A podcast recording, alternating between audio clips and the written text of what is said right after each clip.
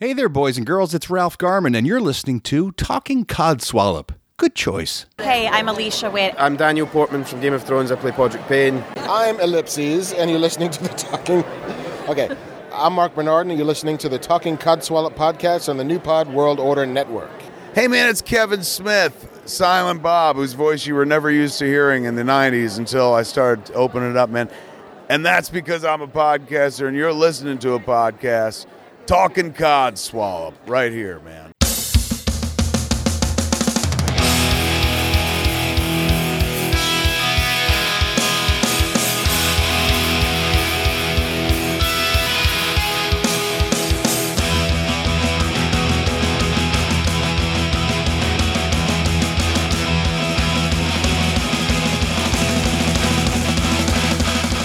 Welcome to this week's Talking Codswallop. With me today, I have a writer, a filmmaker, a podcaster, plus the awesome dude behind the audio and media tech behind Hollywood BabbleOn. Hello, welcome to the show. Thank you very much for having me. I should really say your name. Is it, uh, how do you say your last name? Roush, R O U S H. Okay, so it's Josh Roush that we've got here. In, in German, it means to be tipsy, Ah, okay. so it's quite appropriate. So are you regularly tipsy then? Uh, yes, yes, I'm a bit of an alcoholic. okay, fair enough. Then we're going to get on like a house on fire because I'm drinking wine right now. Oh, nice. Yeah. I'm still on coffee, but give me about a half an hour. It's only noon my time. well, I've got this theory that it's 12 o'clock somewhere. So, you know, there's no early time. Fair point. So if it's, if it's 9 a.m., then, you know, Australia definitely will be, you know, in those times when you can have a drink. So just work on those times. That's true. well, thank you very much, first of all, for saying that you wanted to be on the show. Happy to be here. things that I wanted to talk about. I mean, first of all, because I am a massive like Hollywood BabbleOn fan, but I'm going to abbreviate it down to HBO, so I haven't got to keep saying the whole thing. Copy. How did you actually first get involved with the audio and you know the media side of things with that? Well, it's uh, it's a long story, but I'll do my best to make it brief. Um, I've been working with Kevin for a long time. Uh, I was a fan at first, and he had this uh, message board called the View Askew board, Mm-hmm. and I uh, he had a poker game, and I started going to these like fan poker games, and kind of got to know him. And then when they started uh, shooting audio uh, Hollywood BabbleOn for the first time, I volunteered for a guy named uh, J.C. Reifenberg's company who was doing it. Uh, they were doing it pro bono at the time, just to see if they could make something of it. And uh, through uh, volunteering, eventually I got to become part of the company. Um, almost, I mean, vice president for lack of a, a better word. And uh, I started actually shooting it. So if you see all those original Hollywood BabbleOn Babel visions, you can usually see the, the the profile of a fat asshole on the side of the stage, Oh, and that's me shooting crowd cam. well, first of all, I'm sure you're not a fat asshole. Well, it's very kind of you to say. well, you look lovely in your photo. I will, you know, I might take a screenshot and put this up. Please do. but yeah, that's that's how I kind of got my my foot in the door with Hollywood BabbleOn, and then uh, you know eventually just became uh, friends with Ralph, and you know uh, once DJ James left, there was a, a void, so he gave me like a one day seminar, a one show seminar on how to do it, and took it over after that. Oh, fantastic! I've actually got I've got a few listener questions because obviously you saw that I put out a tweet, but I also put one on Facebook as well. But as we're on the topic, my friend, well, I'm going to call him by his recording name. So his name is Squee. Is, is that uh, off of the Jhonen Vasquez comment? Oh, you'd have to ask him. I have no idea. Okay, okay. yeah. Love Squee. What's the biggest challenge running the board on the HBO show? Ooh, um, I would say just because now we're shooting every episode that I do, it is uh, keeping the list going, you know, the set list, for lack of a better term, and keeping track of where you're at while running audio visual cues, but keeping an eye on the cameraman to make sure he doesn't need anything from you, to make sure that his view's unobstructed, to make sure that uh, basically, you know, there's there was a few times when we have uh, drunken, over enthusiastic fans, and good on them. uh, but they're jumping up and down in their seat, and the, the camera shakes like it's Starship uh, Enterprise. oh god, yeah. I can imagine. I can imagine that that is got to be an absolute nightmare. I mean, you know, when you hear them on the audio, you know, it's quite often you're just like, oh, shut up. You know, like if you, right? yeah, if you were actually there, you probably would actually be heckling that person and actually shouting "shut up" at that point. So Exactly right. But yeah, I would say it's the the multitasking of it, just because you have to have your, uh, you know, the cameraman's obviously got his own job, but it's keeping track of everybody. You're kind of like the conductor of an orchestra. yeah, of course, and of course, if anything messes up, you've got then the added stress of a drunk Ralph Garman who actually might yell at you or regularly got, yells I've at you. used to that. yeah. Do you pity people that when they're on the road, the people that have to look after the show? Oh, I do. I really do. And it's, uh, I, I always try to have at least a half an hour of phone conversation with them. And I try to explain in detail and I send them over test shows. And it never, I mean, I, I, I don't actively listen to the podcast when I'm not part of it. I'm actually not a big podcast listener. Okay. But when I do hear the ramifications occasionally, and uh, it's, it, it can be pretty funny. yeah.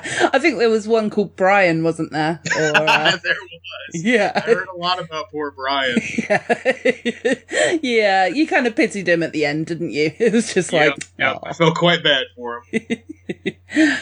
So, with regards to obviously you're based in the hottest part of the world at the moment, so LA. Are you at 110 degrees or something crazy like that? At the moment? T- today it's supposed to be 102, a paltry 102.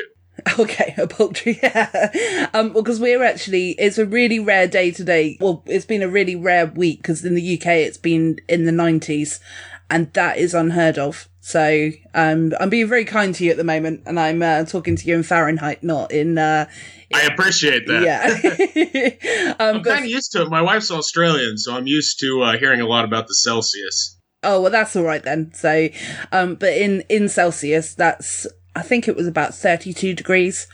So Okay. uh, yeah, that, it, that's unbearable. Basically, I was sitting on a wall earlier, and I thought I was actually going to get stuck to the wall because it was so hot. Oh, jeez. I was in London last year, and it was uh, kind of also unseasonably warm, and it was it cracked me up because the local parks were just filled with like people that were just sunbathing, yeah, and it was just like like you know person to person. You couldn't walk through the park for how many people were there sprawled out. yeah. It's because we're programmed to make the most of the weather when it actually is around. Fair enough. Because this is the rainiest country in the world, so.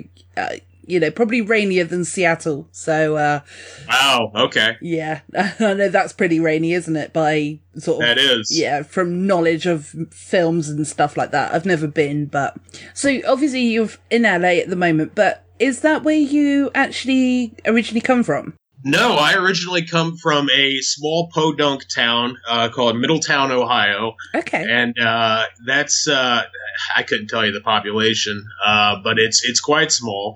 And uh, as soon as I turned 18, I started plotting to get out of there, and at 19, I moved to California. um, what kind of inspired the career that you've chosen to do now? Um, I don't know if that came I out mean- correctly or not. Then Oh no, definitely, Yeah. definitely. You're very well spoken. thank you. Um, I, w- I would say Kevin Smith above all else. You know, Clerks specifically.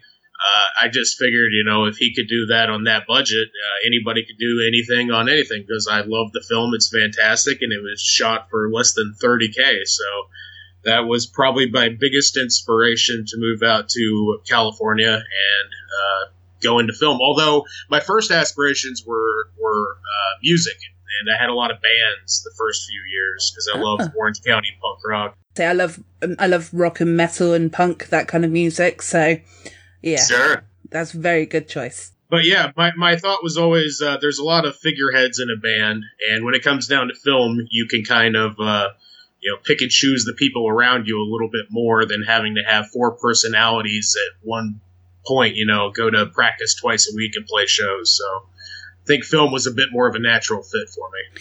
Yeah, also in a band, I can imagine that it's for big egos as well. Exactly. Yeah. So, yeah, very strong personalities in that sense. So, yeah, you've got to have a level head or, or drugged. Both help. yeah, I'm sure they do. so, did you like with regards to the bands? What kind of bands were they? Uh, punk rock. I was in a band called Piss N Blood for a few years. um, they actually got a recording contract about the time I left. Go figure.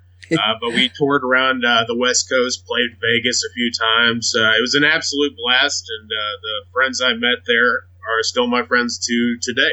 Oh, well, that's good. That's good because it's nice to make the connection. But you know, in any kind of you know life choice and career change or anything like that, yeah, you do have a tendency to sort of lose friends along the way. Most definitely. But yeah, it's quite nice that you've obviously kept in touch. So, uh, what were you actually in the band? So, did you were you like vocalist or did you? Uh, I was I was bassist in that band, uh, but I'm predominantly a rhythm guitarist. I actually just filled in for my buddy uh, Cam Mosavian's band, uh, the Overrides. Last weekend, we opened up for the U.S. Bombs in Anaheim, which was uh, a real blast for me. I hadn't been on the stage in like five or six years, but yeah, so basically rhythm guitarist. Okay. I did try to teach myself how to play the bass. This was going back quite a few years ago. Because I thought, because in my opinion, I love the bass. That is the sort of heartbeat Oh yeah, or the pulse maybe of the band because the drums is the heartbeat. And then, you know, without the bass, it can't keep it going, if you know what I mean. So, No, definitely. I forget the uh, I forget who did the experiment, but there was a scientific experiment a few years ago, and they said that bass is the most crucial instrument in regards to people paying attention. yeah. And I suppose that stands for bands like Apocalyptica. Have you ever listened to them? Is that the uh, the orchestral version of Metallica? they did do an album cover of Metallica Ah. songs, but they've also Copy. brought out their own songs as well. Oh, cool. Yeah, so they are. It's a double bass, a violin, and I want to say an oboe. Okay. Sorry, stand up bass for yourself. Um, Sure. we call them double basses, and uh, yeah, and they just they create such you know awesome music, like metal music, and Sure. they're only they're not using typical band instruments. So yeah, I really like Yeah. them. Oh no, that's that's amazing. I remember listening to that album. I think I might have been in high school. Um, but yeah, I, I think stringed instruments when playing metal, it's it's a real atmosphere that you can't capture any other kind of way. No, definitely. I agree. So I'm just gonna. I've got wet wipes here at the moment, so I'm just um, happily dousing myself in wet wipes.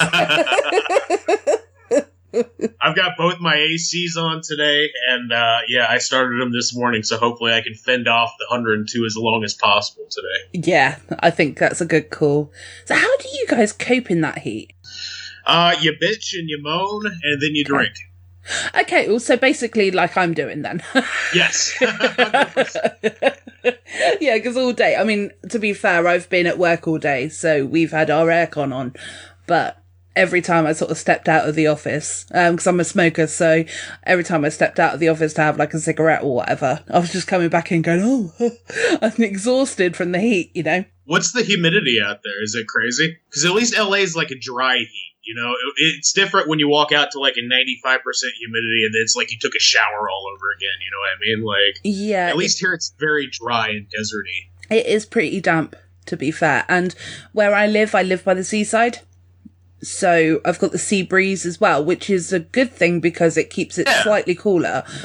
But also Totally. you've got the, the saltiness of the sea breeze that then makes Right. it more, yeah, more, you feel more Thick. sweatier and horrible. yeah. Yeah. I can't believe I'm talking about sweat and horrible stuff.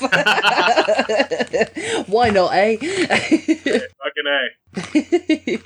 okay, well, I've got a random question for you. So it's kind Sure. of going to be all over the place a little bit, but I have got That's a slight fine with me. structure.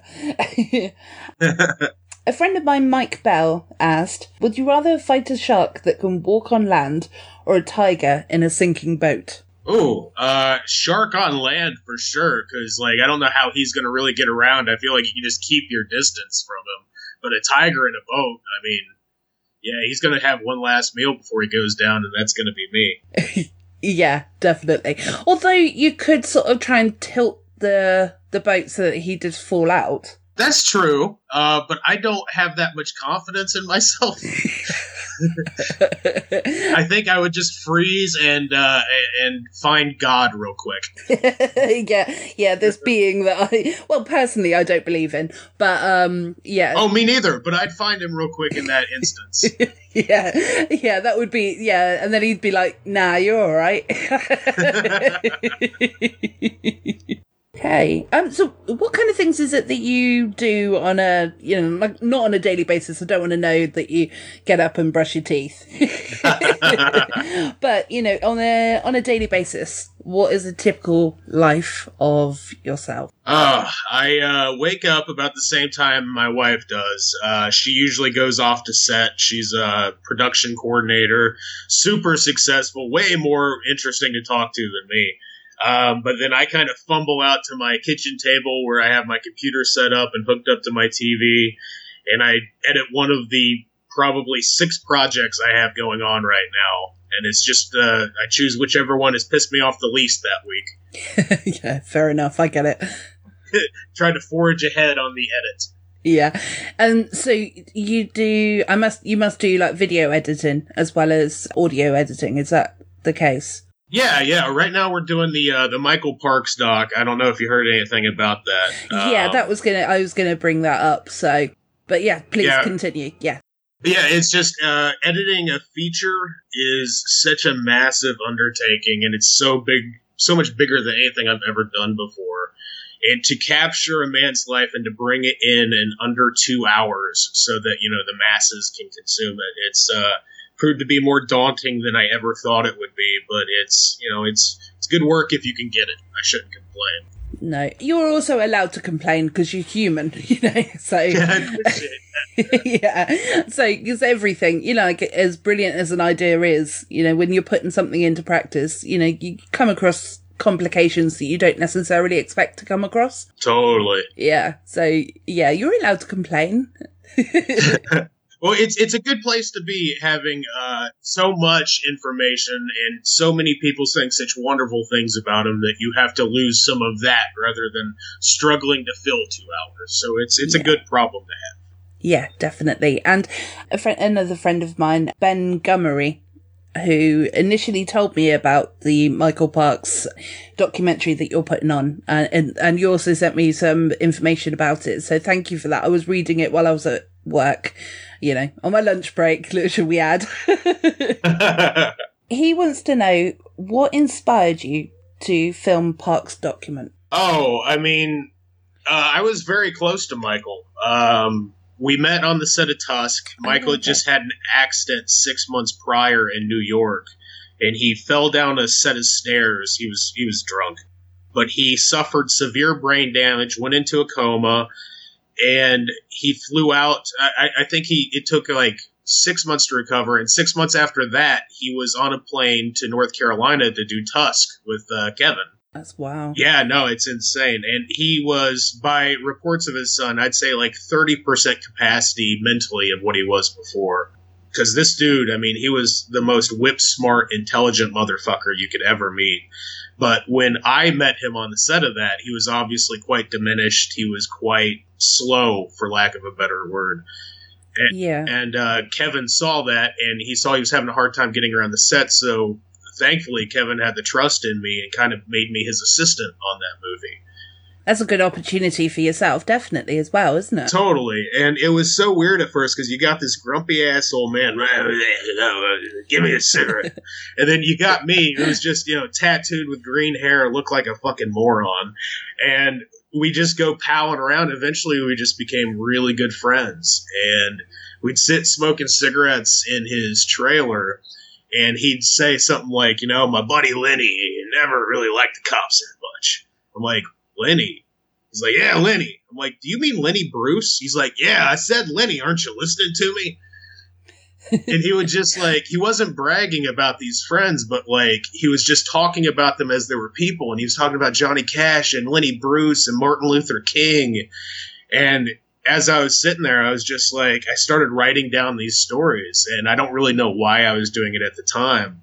But uh, you know, I, I think looking back, I was kind of subconsciously just documenting it because I knew I wanted to capture it in some form. Yeah, and also when inspiration strikes, you should go for it as well, shouldn't you? Totally. So, yeah, hundred percent. yeah. I'm gonna have to ask. I'm so sorry to ask, but who is Lenny Bruce? Oh, I'm sorry. Lenny Bruce is a comedian in the 1950s, uh, early 60s. He uh, basically paved the, ra- the way for a lot of freedom of speech in America, and he was the direct precursor to George Carlin. He was George Carlin's biggest influence. Oh, brilliant! I love George Carlin. Yes, so, yes. or yeah, we should say that as a past tense, but I don't know. You know, when people pass, I think you should still love them as equally. And their so- work is still there, so I, I feel present tense is equally is equally fine. Yeah, yeah, absolutely. So yeah, he he was definitely very funny, and you know, I'm a big Kevin Smith fan. So with regards to like seeing him in the films, you know, Sure. Oh yeah. Brilliant. Hey, I love Jersey Girl. I think it's a fucking fantastic movie. it's actually one of my favorite Kevin Smith films. Did you listen to the uh, episode of uh, Soapbox Office where we talked to Kevin about it? I haven't listened to that one. I have listened to your latest one, Ah. which I can't remember the name of it yet. Yeah, but you, uh, you should check out the uh, the Jersey Girl one because Kevin talks for like an hour and a half about a movie that most people shit on. So he finally gets a chance to not have to feel so guarded and like he can actually talk about it, you know, in a good good sense. Yeah, and I don't understand why people do shit on it because it was a beautiful film that he put together. It's not a typical Kevin Smith type film. Right. But that's that's not the- a bad thing necessarily. No, but then you can say the same that Tusk isn't the same and Totally. Red State isn't the same. Hundred percent. Yeah, I mean, it, he definitely did a certain kind of movie for a while, so I guess people get you know in tune with that. But breaking out of a mold is never a bad thing, and I think it was No. just that time and place with like Ben Affleck and J Lo, and like it was oversaturation in the media. Um, but yeah, people unnecessarily tore that movie apart, and it's fucking fantastic. And uh, you know the you know the little girl. Um, Oh yeah, I forget. I forget her name too. name. Yeah. Uh oh. Uh, well, maybe I could Google it, but uh, I'll Google it while I'm telling the story. But she was. I I, I came over to New York uh, a couple of years back, and I went to watch a podcast being recorded. So in the sense, it was like a live on the sh- on the on the stage podcast, Sure. and she was actually one of the special guests. Oh, that's cool. And it was insane because, like, uh, weirdest place to talk to her because I was talking to her as we were queuing for the toilet or the restroom. right. But I was just chatting away with her and she hasn't changed one, you know, like, looks wise, she hasn't changed one bit. She looks exactly like the, the little girl in Jersey Girl. Oh wow, that's cool. Yeah, so it was it was a very surreal moment, especially when you're like obviously waiting for the, the like I said the loo or the toilet or uh, do you know every time I'm saying something I'm thinking that's a very British word I need to translate it. uh, it's totally fine. I've been out to London. Uh, you know, I, I I spent a lot of time in Australia, so I'm used to uh, Yeah. used to all the lingo. Oh, well that's all right then. So I haven't got to worry too much. Nah, you're good. the la- the lavatory. The lavatory. For some reason, I like to put on a British accent as well. So, when I was looking through the websites that you that you sent me, I noticed that the Osbourne's podcast came up. Yeah. Is that? Are you the editor of that podcast? Uh, I am the editor slash uh, sound recorder, so uh, I I am everything but the producer. The engineer, I think, is the the correct way to put it. Okay, and are you there when you're when they're actually recording it? Oh yeah, hundred percent. If you listen to episode seven, you can listen to Ross Halfin, who's a very famed uh, photographer, tear me a new ass from. Oh, I remember. Yep, that's me. Yeah, 'cause I- that's my dumps. I was going to say because I actually do listen to that. Uh, did listen to that podcast. Obviously, it's taken a little break at the moment, but yeah, like I was thinking that poor guy. Yeah, that's that's me. oh, bless you. are they as crazy as uh, as people think they are? Well, first off, I don't think that we we may or may not do a second season. Uh, they've all got a lot of stuff going on. Uh, Yeah. I hope it continues, but if they do continue, I'm definitely there. Are they crazy? I mean, not really. You get them in a room, and they're just the sweetest, kindest people. Uh, the first time I met Ozzy, he looked at me. He's like, "What are you, some kind of love child I should know of?" I was just like, "Oh my god, he thinks I could be his." I think everybody deep down wants Ozzy as a dad, right? But yeah, Yeah. No, I mean, and Jack is so incredibly sweet, and like Jack and uh and uh oh god, what's her name? Um. Kelly? yes, Kelly. Thank you.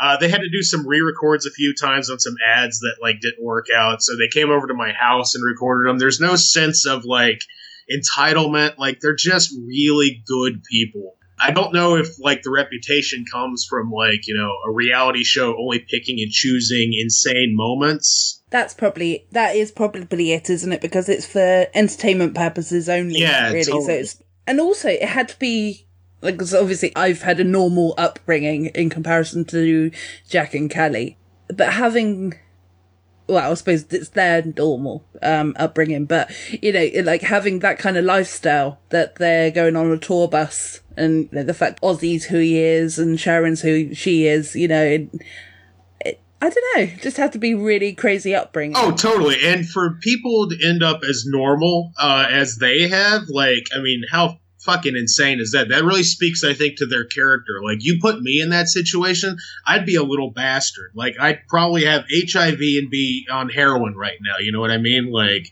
th- to hmm. have that level of stuff available to you and to come out all the better for it, I, I really like those guys a lot. Yeah. Yeah, they do seem like a really nice family, so and everybody fights, don't they? Oh, yeah. I don't know if you've got any siblings, but I've got an older brother, and you know we play fight more than real fight because there's quite an age gap between the two of us. Sure. There's eleven year age gap, so yeah, we've never sort of had that two teenagers in one house kind of Uh, yeah problem. yeah, I think that's where a lot of stuff erupts. I'm an only child myself. ah okay, so you get all of the love. Yes. or all of the hate, depending on how you see it. Well, yeah, I'm sure it's I'm sure it swings and roundabouts. and we were talking about your your podcast as well. Was it like Kevin Smith who inspired you to do the podcast, or was that just something that you just felt like you needed to do? Um, honestly, you know, I, I think it's just it's a good way for me, and we're on hiatus right now, but we're going to be coming back uh, pretty heavy here in the next month or so. Uh, but it's it's just a good way for me to keep outputting something creative because if I'm not be, I know it sounds so fucking pretentious, but if I'm not being creative and making something, I start to get like depressed and kind of sink into like alcoholism, which like I, you know, I, I definitely drink, but like I, I kind of get dark when I'm not creating stuff. So I, th- I think it's it was a good outlet for me for a long time when I didn't have so much work going on to kind of keep me inspired and keep me neutral and keep me happy. And now that we've got so much going on, it's kind of taken a back seat for the time being. Uh, but work's about to calm down once this documentary is done, so we're going to get back at it. Yeah, and that's the thing with the podcast, isn't it? It can have a break, and then you come back to it when you as and when you can. Totally. Because Kevin Smith in, inspired me to do this podcast. Oh, cool. Yeah, him and Tell 'Em Steve-Dave. Oh, yeah, yeah, yeah. Those cats are nice. Yeah, I absolutely love that podcast to the point that I've actually got tattoos. I've got an ant tattoo on my wrist, and I've actually got Kevin Smith and Ralph tattooed on my leg. Oh, that's cool. Hell yeah. yeah, so I'm a crazy tattooed girl as well as everything else. Oh, hey, I got I got Kevin and Jay tattooed on my arm, uh, smoking a joint with a koala from my Australian tour that I did with them. and uh, yeah, no, so I'm right there with you. Oh, brilliant. Well, if we ever meet one day, we'll have to compare tattoos. Totally. Because I've got Jay on one leg. Basically, on my leg, I've got. I may as well actually look. I've got. Tell 'Em Steve-Dave at the top. So I've got Brian Quinn, Bryan Johnson, Walt Flanagan. Then I've got Silent Bob and Jay, Okay. because that represents Jay and Silent Bob Strike Back podcast. Okay. Then I've got Ralph and Kevin for Hollywood BabbleOn. And then, of course, the Bat Signal as well, because Nice. I had it. I had it done when. Um, oh my god, I've completely forgotten his name, and I feel terrible about tor- terrible about it. Ah, you're fine. No, I mean because he died. Um, oh, Adam West. Ah, copy. Yeah. So when um, yeah, that was sort of going on when Adam West uh, died. So I thought you know as a little tribute to him. That's cool. Nice. Yeah.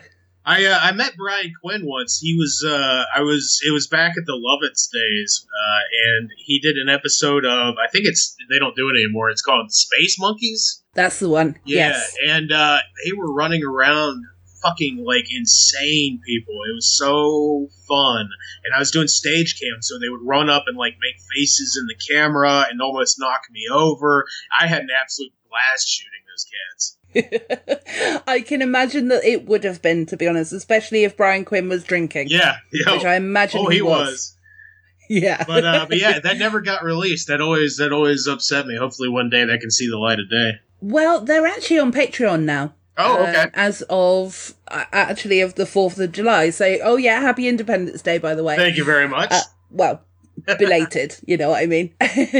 um, yeah, so they're actually on Patreon now, and they're going to be releasing Space Monkeys episodes. oh, good, good for them. So hopefully, yeah, it will be able to be, uh, you know, like the episode that you recorded, and also the UK ones as well, because we never got to hear them either. Oh, So- totally. I'll get in touch with them and I'll send them the uh, send them a video of that because it was a great show. Yeah, that would be good, because I'm sure there's a lot of people that would love to see that. Yeah, so I've got all the like I've got like twelve SMOD hard drives in my bedroom that we use for like Babel Vision and stuff. I can give you my email if you want me to pass anything on. No, yeah. what is it you're actually editing today? Right now, I'm editing the EPK, uh, which is electronic press kit for Charlie Says, the new Matt Smith. Oh, okay. It's uh, Matt Smith plays Charlie Manson. Uh, he did a Uh-huh. fucking fantastic job. He's so fucking creepy in it. But we're editing the EPK, which is essentially when it goes to film festivals. This this, this video would get screened for potential buyers that has like the talent, uh, the director, the writers, the actors telling the camera why they feel so passionate about this movie, and it basically it's a sales tool for distributors.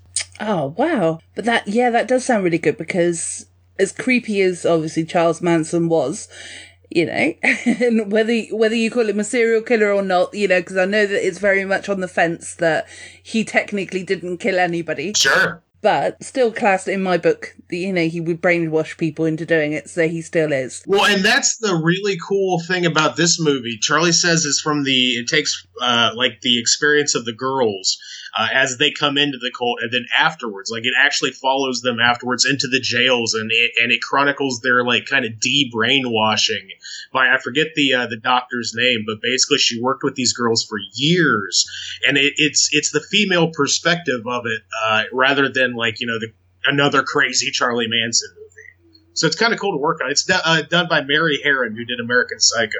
Ah, okay. Yeah, because I like that film as well.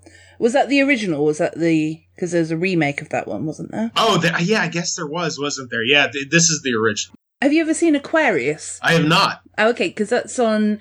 Well, it's on UK Netflix, so I assume it would be on the American version. Oh, is that Mary's show? Uh, no, it's um basically it's got um David Duchovny in it, Oh, yes. and I love David Duchovny. Yes, you know anything with him in it. Sure. Um, but, but it's all about Charlie Manson, and it's all about kind of his story, but kind of flowered up. Okay. But this program, yeah, it it kind of kind of makes as a viewer, it kind of makes you feel a little bit bad because you suddenly start feeling sorry for Charlie Manson. Okay. You're almost like sat there thinking, why do I feel bad for this person who was so horrible? Sure. It's hard to kind of, you know, hard to kind of get your head around. So it's a bit twisted in that sense. Well, so. I, I like stuff like that. I mean, you know, monsters aren't created overnight. They're not necessarily even born monsters. Sometimes, like, really bad shit happens to them, and then they become monsters. Yeah, absolutely. That's uh, that would be a recommendation. So if you ever get five minutes to yourself, I hopefully next week I will. yeah. What uh, is there any plan for next week, or is it just because you're hopeful that next week you will? I, I'm just hoping that next week I get uh, a, a chance to see a movie in a theater. I don't know if I will this this weekend or not. no. What What's your plan to go and see? Uh, I want to see "Won't You Be My Neighbor," the new uh, Fred Rogers documentary. You guys, Oh yeah. yeah, okay. I got, Um, yeah, I know. I know of it because I listened to the Ralph Report. Oh, well. okay. So, I've heard Ralph talk about it a few times. So, Have you seen the commercial we did for him? oh my god, yes, I absolutely love that. That was so funny. We got two more of them coming, so I think next week they might release the next one. Okay, well, the Doctor one was fantastic. Uh, that was it- so funny. It's all going to be Doctor ones, but it's it's more like just goofiness and silliness in the same way. Yeah, and it was just Kevin at the end. you know, three bucks. It took me a while to find that sad puppy video, but when I did, I was like, "Oh, that's totally going in." yeah, definitely. Because yeah, it kind of does sound. It does look like one of those um those adverts for you know like Yeah. Uh, National Dog Society. Yeah, totally. yeah. but oh, I didn't know you did that. So Yep, that's me. Me and my, my Yeah. friends, uh, Matt Robottom, Andrew Heberlin, Mitch Cleaver, and my wife, uh, Olivia Roush. And she's a very beautiful lady as well. Well, thank you. She's she's a very lucky girl. what lucky lucky to be married to yourself? Yes. Of course. Even though you've called yourself fat and Very self deprecating. Yeah. Well, maybe you shouldn't maybe you should stop because obviously to get, you know, well, first of all to get a beautiful lady like her, then you know, there must be something very, very good about you, which I can see, you know, that there would be. Well, that's very sweet of you to say. Yeah. And also, there's plenty of other people in the world that will put you down, so you've got to be your own advocate. So An excellent point. Yes, I'm getting very serious now. I think the wine's kicking in.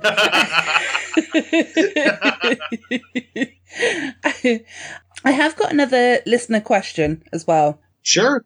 What advice would you give to break into the industry that is so far away from taking risks? So what he means by that is artistic merit is lost. YouTube and other platforms give opportunity, but the percentage percentages well he's got a percentage sign so i guess it's percentages say Sure. you will be lost in the heap Definitely, yeah. I mean, YouTube has given everybody a voice, but when everybody has a voice, is anything worth listening to? I mean, No. I, I totally, that's a good question. As far as quote unquote breaking into the actual film industry, uh, I, you know, gave up 10 years of my life working on the side, uh, taking gigs as I could get them, you know, sometimes working at, you know, bookstores, uh, sometimes just living on government loans uh, to be able to have the chance to do what I'm doing today. So my advice to everybody who ever wants to break into this industry is say goodbye to 10 years of your life and be prepared to take odd jobs and to volunteer on film sets and volunteer for talent and volunteer and, and pick up, you know, buy a $800 DSLR and start shooting stuff yourself. And after 10 years, you'll be lucky if you get the opportunity. Um, you know, this this industry, I, I, I had a divorce once upon a time. You know, it's you you have to be ready to bleed, and you have to be okay with bleeding, and you have to know that you're going to bleed for ten years. And if you're okay with that, um, a see a psychologist, psych, psychologist, and uh, and and b uh, you know just start now. yeah go for it i suppose as well isn't it so yeah Totally. it is yeah i can i can see why people would be very intimidated by that kind of career though because there is a lot of people out there who are trying to do the same sort of thing. So yeah you've just got to you've just got to try and just go for it. Like i like i keep saying haven't you? So Yeah, and, and I mean, you know, it's not for a lot of people, but a lot of people want to be in it. You have to be willing to give up everything at some point in order to do it. I know that's not a happy answer. That's not always the like everybody should get into it answer, but I, I feel like that's the truth of it.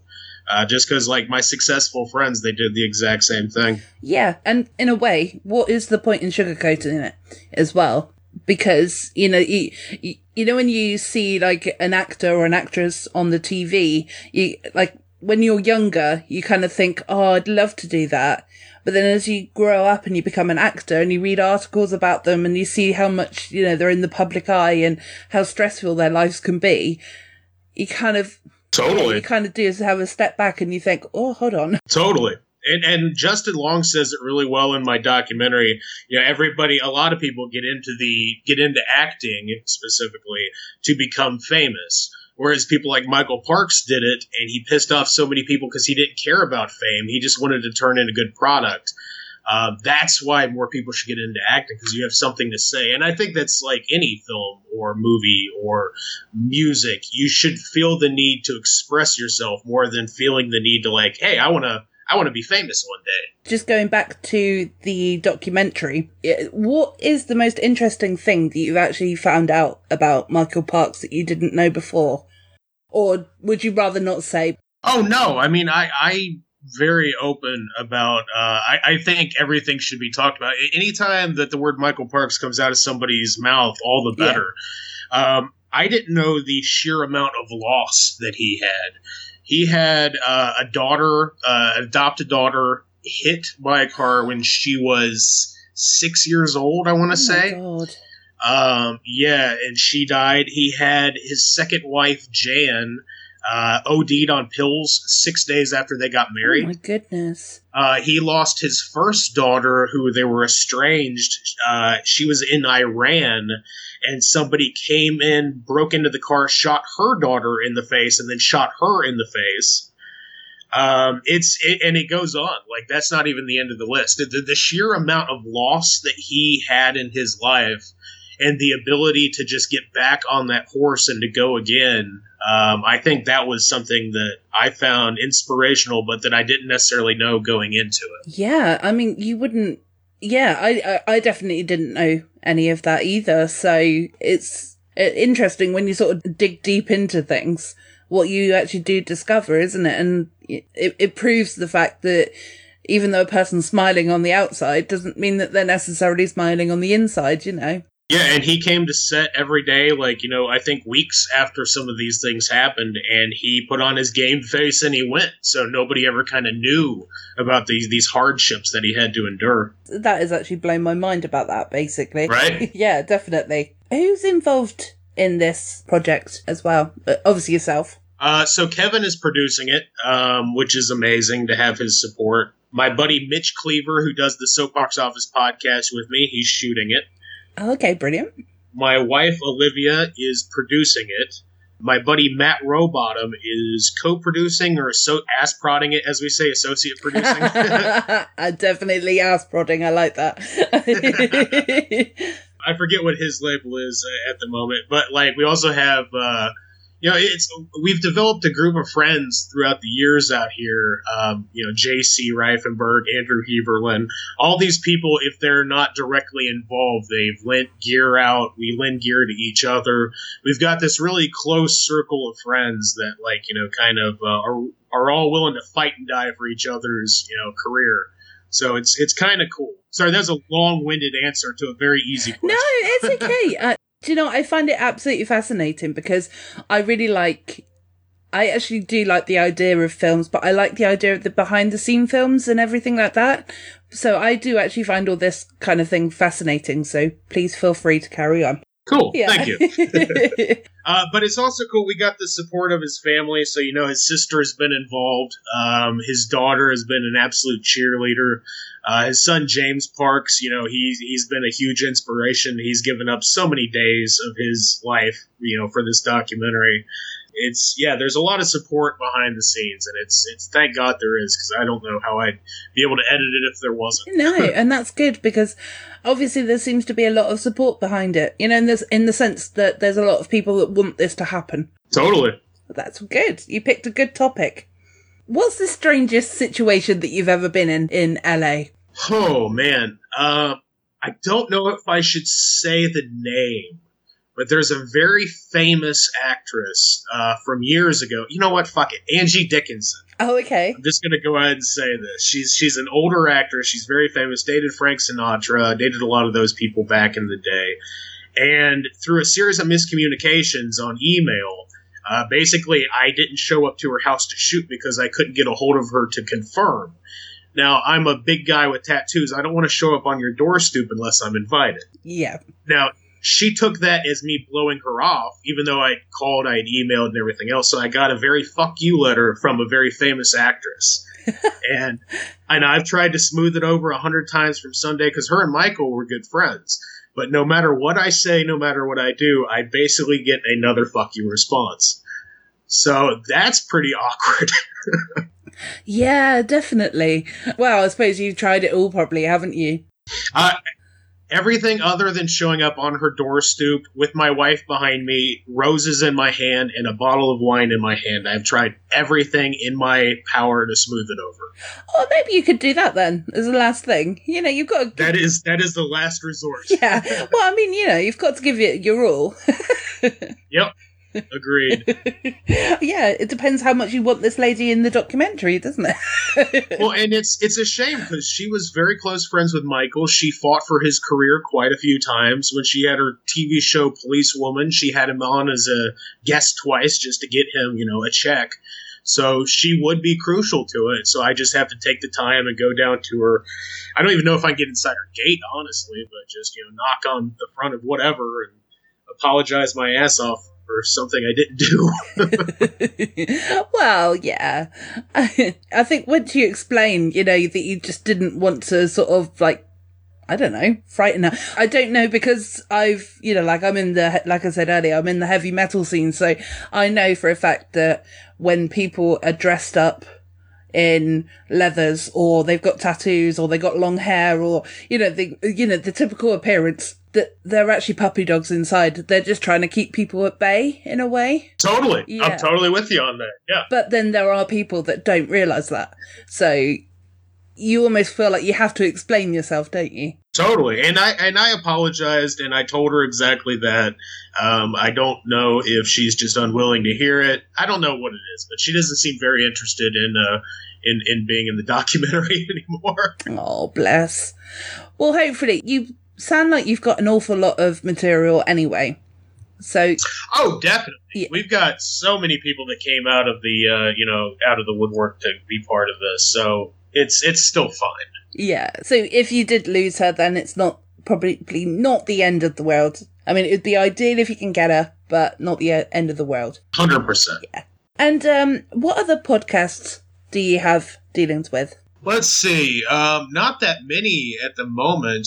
Um, I was helping out with. Oh, it was something on the environment. I forget the name of it. I basically kind of demoed their pilot and then kind of gave them the tools to do it themselves.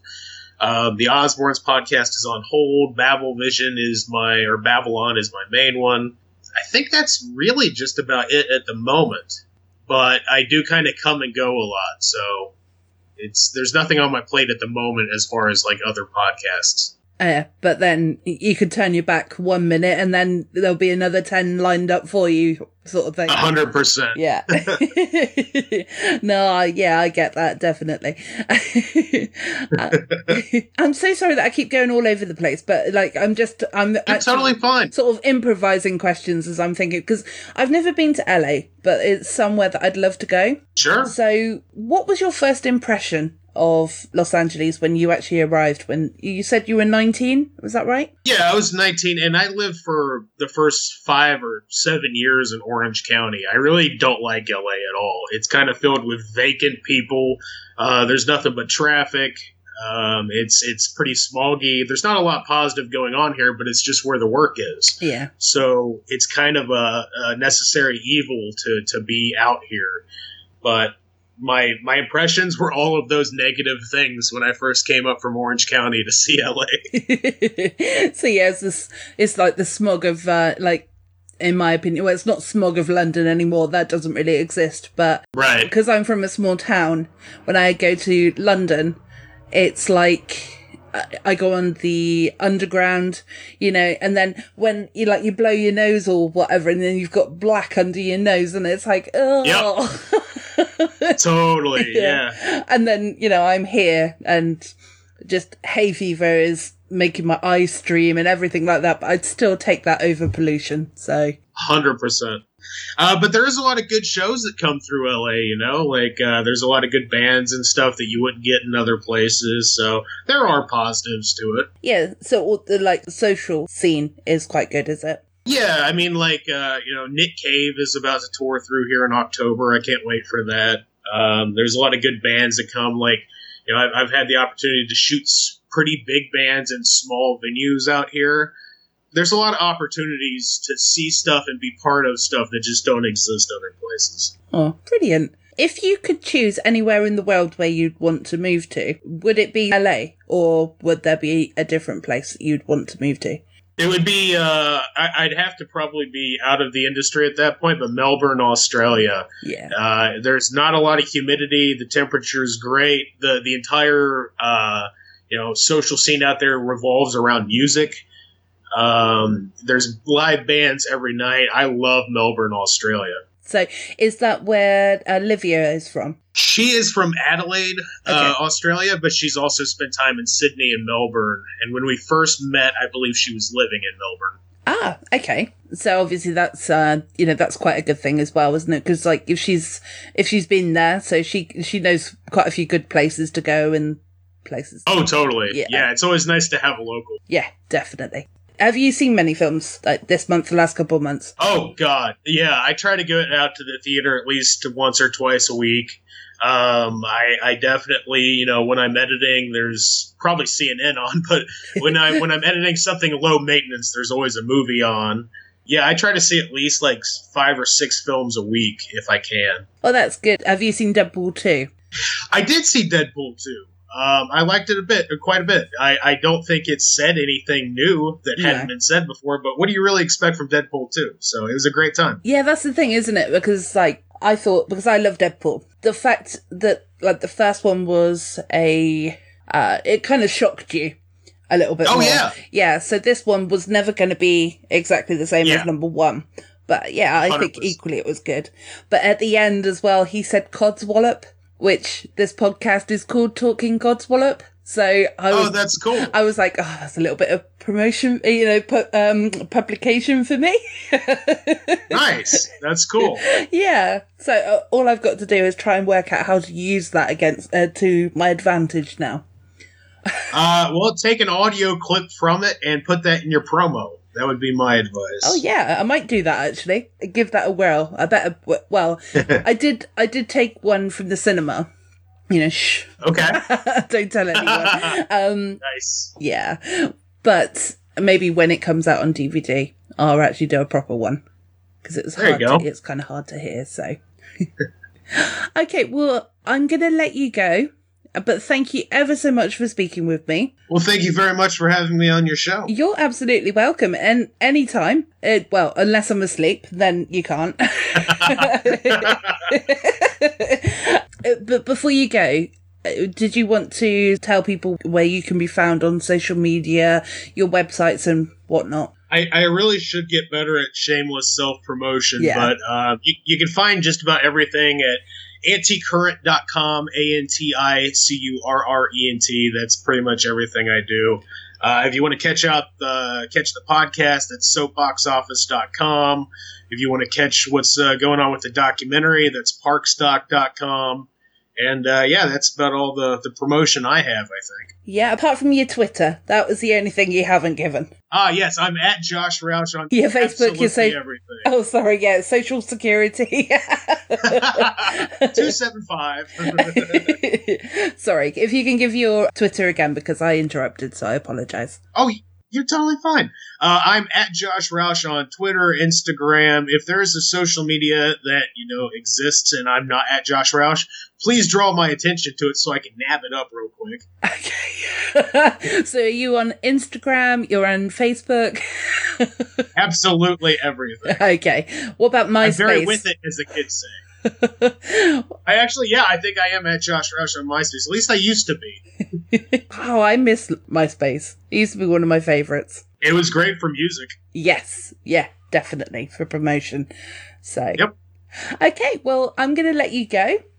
And again, like I said, thank you ever so much for this opportunity. It's been lovely talking to you. No, it's been great talking to you. Hit me up anytime. Yeah, and before you actually physically go, I'm gonna I'm gonna turn the camera on just so that you Okay. can see how you've been recorded. Like just because I've had um wet wipes all over me, Okay. and I think you might giggle. Hi. That's amazing. yeah, because I've absolutely been boiling. So yeah. hello again. You gotta do what you gotta do, man. Yeah, absolutely. because I've just been sat here like, so yeah. So that's why, um, yeah, I wasn't overly able to think because I'm just like I'm so hot. Yeah, yeah, fair enough. No, that was great. It was a great interview. Well done. Thank you very much. Of course. Thank you. Well, I appreciate it, and let's uh yeah, we'll definitely do it again whenever you've got a minute or two. So Sounds great. Hit me up anytime. okay. Well, I'll wave goodbye now. Bye. Bye.